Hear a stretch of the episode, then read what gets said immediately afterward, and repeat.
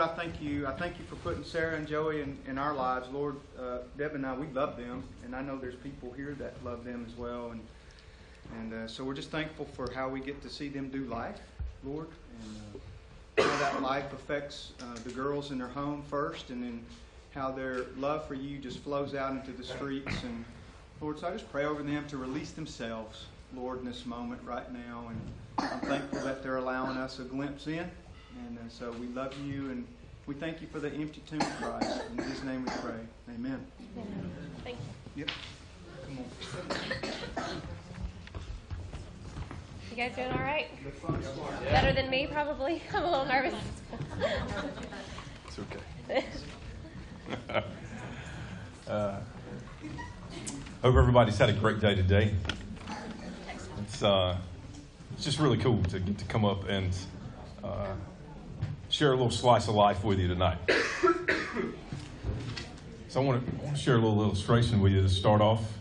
I've got a almost five year old girl, Lydia, and uh, kids get about that age, they start getting a little creative. You know, they want to they want to hear a story. They want you to read them one, and uh, just it's beautiful how it draws them in, and uh, you can hear, you can just see their little minds working and uh, questions that they ask. Because you know, it's just really cool when you when you think, oh, you're paying attention. So uh, I think it's uh, so. imagine imagine me sitting down with Lydia one night and uh, just reading a couple of facts, like um, I don't know, like instead of reading a story about about somebody going somewhere, let me just let me just tell them where they went and just end the sentence there. So if a kid says, you know, if we tell a kid, uh, I went to the zoo, page one, page two, the end. You're like, where's the story? That was incredible, right? No, it wasn't. It was just a couple of statements. And so uh,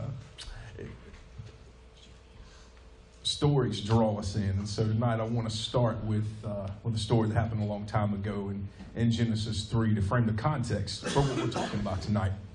And so we've been talking about uh, uh, how we do life or how we make disciples as we go.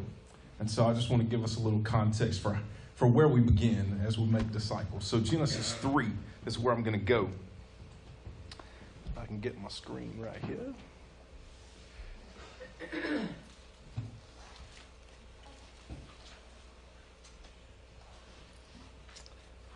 Genesis chapter 3 says, Now the serpent was more crafty than any of the wild animals the Lord God had made. He said to the woman, Did God really say, You must not eat from any tree in the garden? And the woman said to the serpent, We may eat fruit from the trees in the garden, but God did say, You must not eat fruit from the tree that is in the middle of the garden, and you must not touch it, or you will die. You will not certainly die the serpent said to the woman.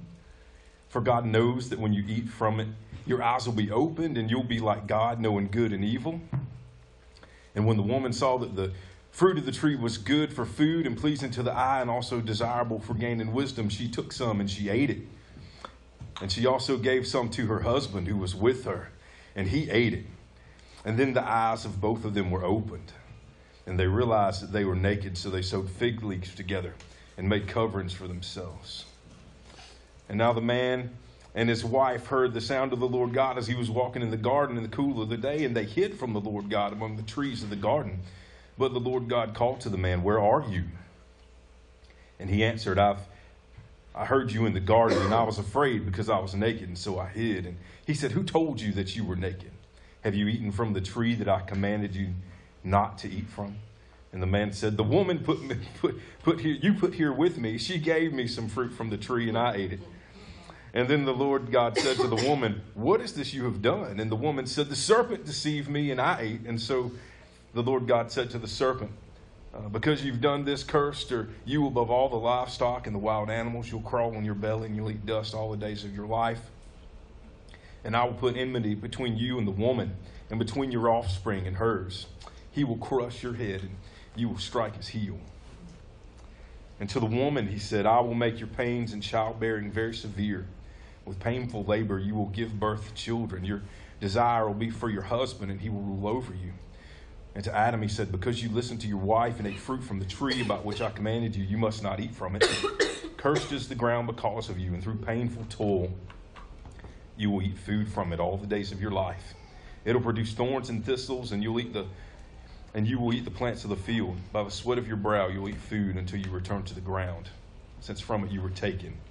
For dust and are, for dust you are, and to dust you will return. and then the story ends with God saying that because they've disobeyed, they they won't be allowed to go eat from the tree of life too and live forever. And so he casts them out and puts an angel at the east gate of the garden with a flaming sword so they can't come back in. And so we, we see a picture of a perfect relationship with God, just uh, everything's just all good. And then all of a sudden that relationship is broken. And if we fast forward, like a just an incredible amount of time there, uh, when Jesus comes on the scene, he, uh, let me get back here. There we go. Letting the sound effects there. If we can fast forward from Genesis and the fall of man to, uh, I'll just call it the culmination of a thousand stories told over generations. Uh,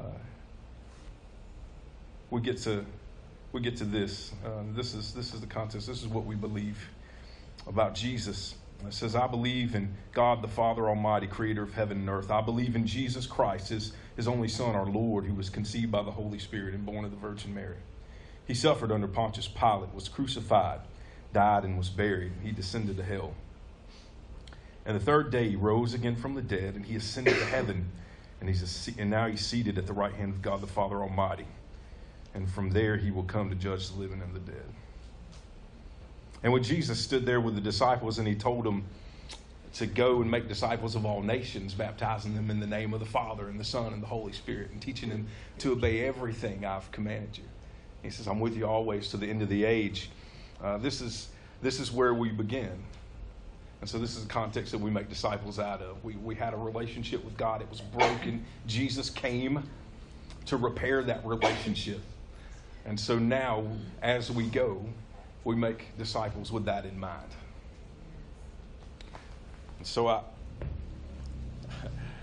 if we can think about all the problems that we have, and if you think about any story that you've ever read or any movie that you've ever seen, you have, uh, and, and some some literary types in here might uh, be able to explain this a little more eloquently than I can. But you have a protagonist and an antagonist. The protagonist being the hero, and the antagonist being the opposition to the hero. You know, we can we can point out all those types of things in our lives. We, we can name all the problems and all the solutions, but none of them are really the ultimate solution, and none of them are really the ultimate problem, because the, the our our ultimate problem is always sin, and the ultimate solution is always the gospel.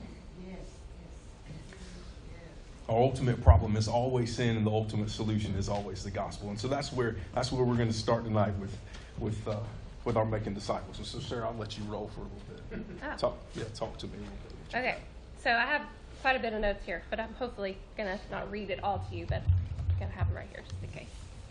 So, um, making disciples, doing life as we go. What does that look like for me?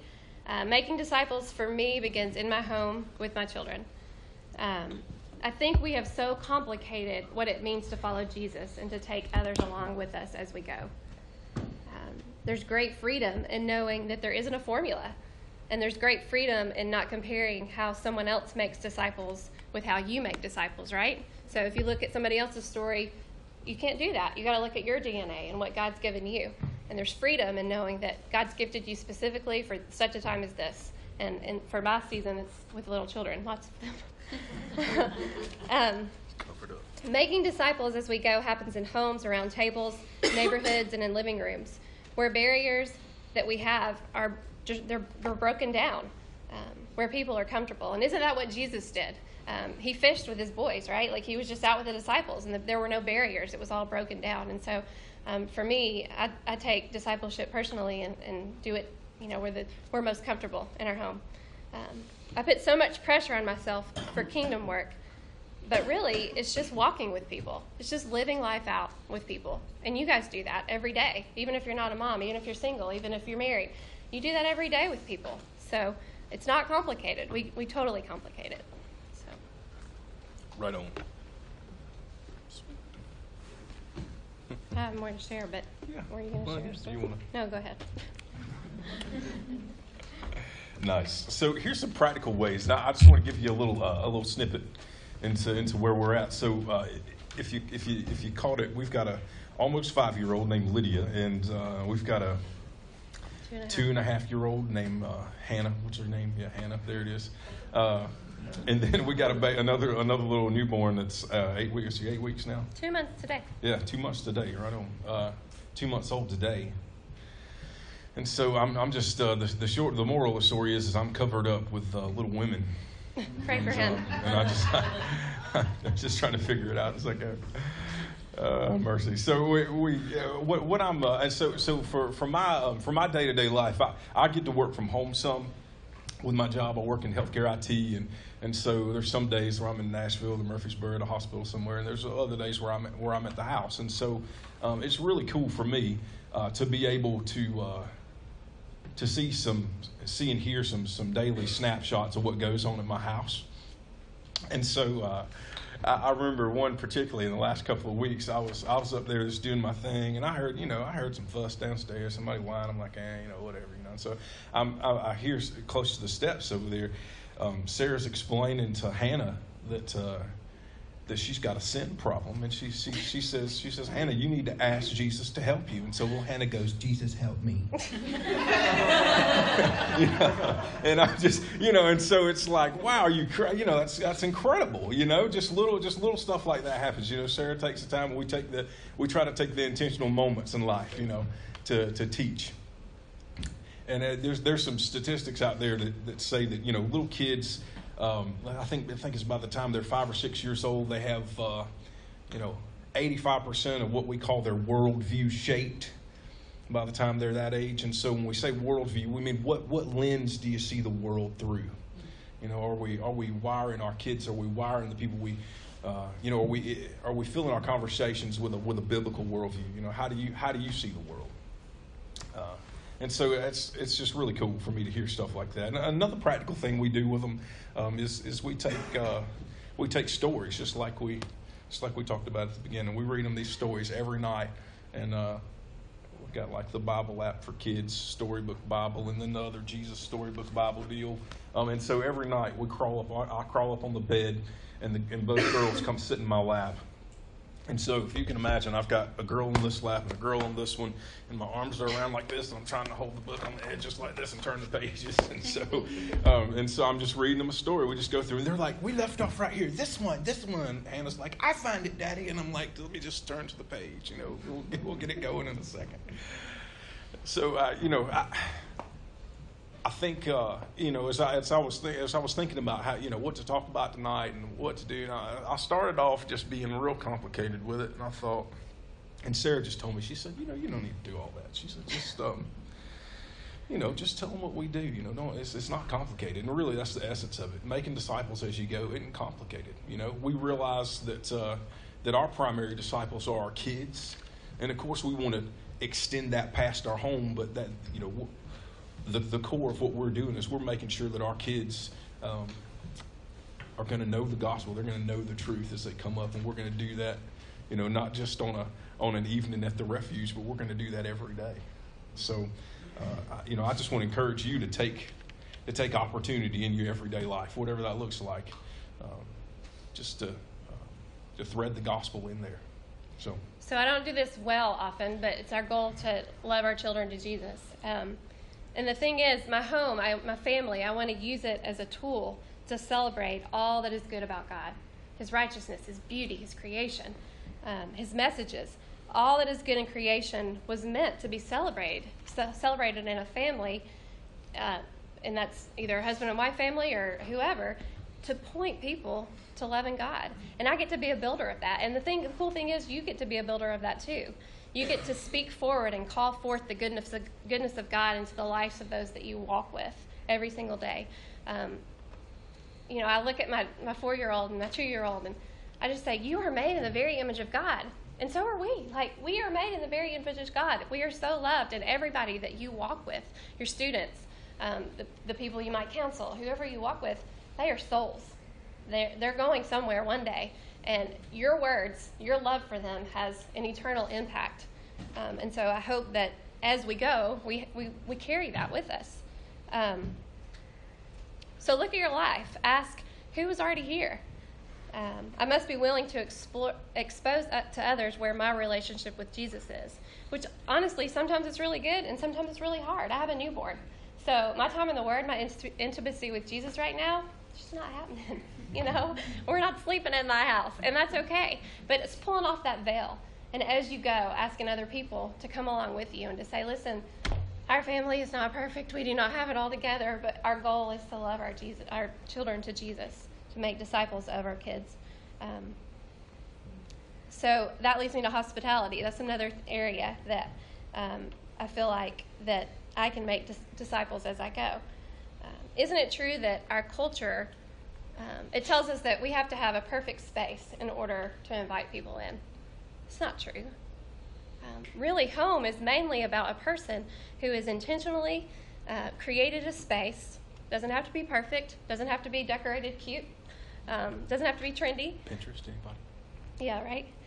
But a person, a heart attitude that says, I want to love real people. I want to listen to the hearts of real people.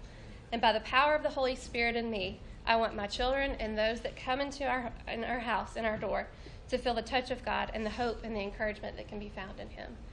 Um, so every single person, no matter their season in life, can do this. Um, everyone longs for a place to be accepted, right?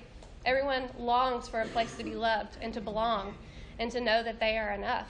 And um, we're doing that with our kids. I hope that everybody that comes into our door, um, the power of the Holy Spirit, can fill that when they come in.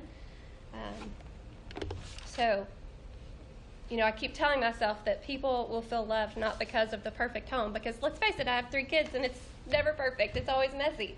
But it doesn't matter because, um, you know, it's not because of the perfect home, but it's because of your deep heart and the way that you, you care for people.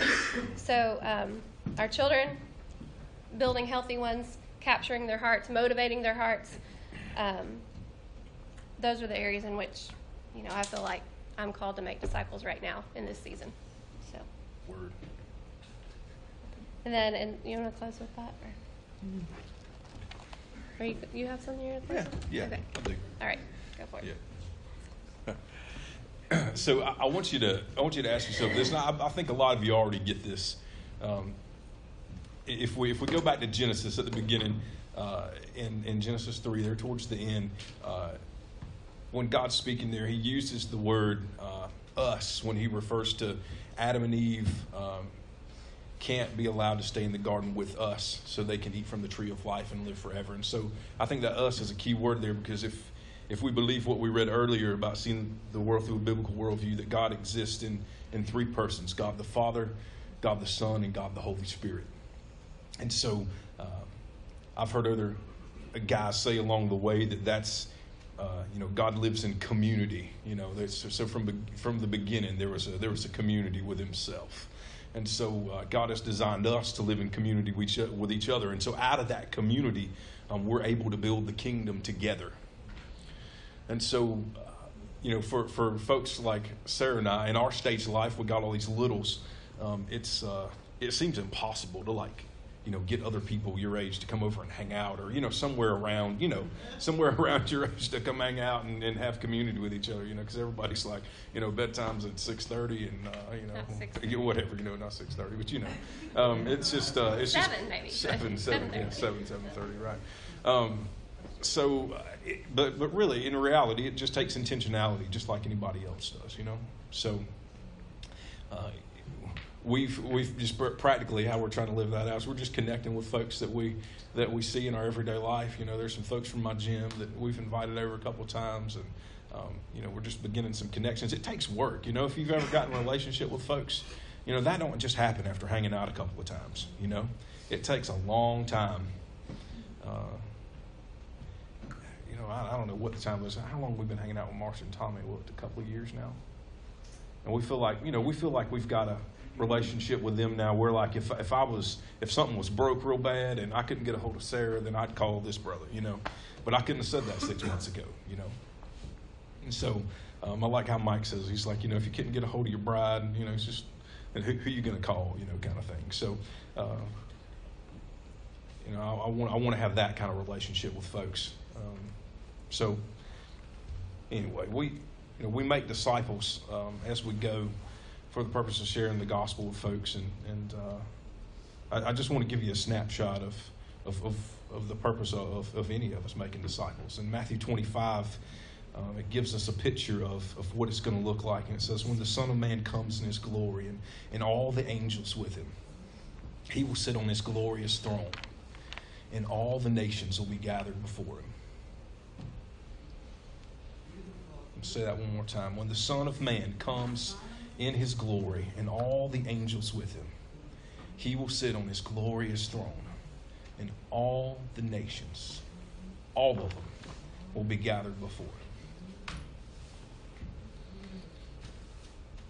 And then Philippians 2 9 to 11, it says, For God exalted him, Jesus, to the highest place, and he gave him the name above every name, that at the name of Jesus every knee will bow in heaven and on earth and under the earth, and every tongue will acknowledge that Jesus Christ is Lord to the glory of God the Father.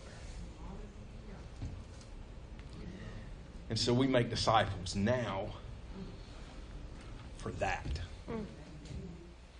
And so that's why all of us should do it. So I just want to pray for us tonight, and then we'll transition over to the, the bread and the cup. So, God, thank you so much for such a great uh, opportunity just to come and, and share a slice of life tonight. Uh, Father, I pray that we would all make disciples as we go. Uh, thank you, God, for, for Jesus. Thank you that you sent your Son to, uh, to be the uh, sacrifice for us. Thank you that his body was broken and that his blood was poured out for the forgiveness of our sins. Uh, God, I pray that we would uh, live that truth out each day in our lives. Uh, God, I just ask you to bless this body of believers. Help us to be kingdom builders together. We ask it in Jesus' name. Amen.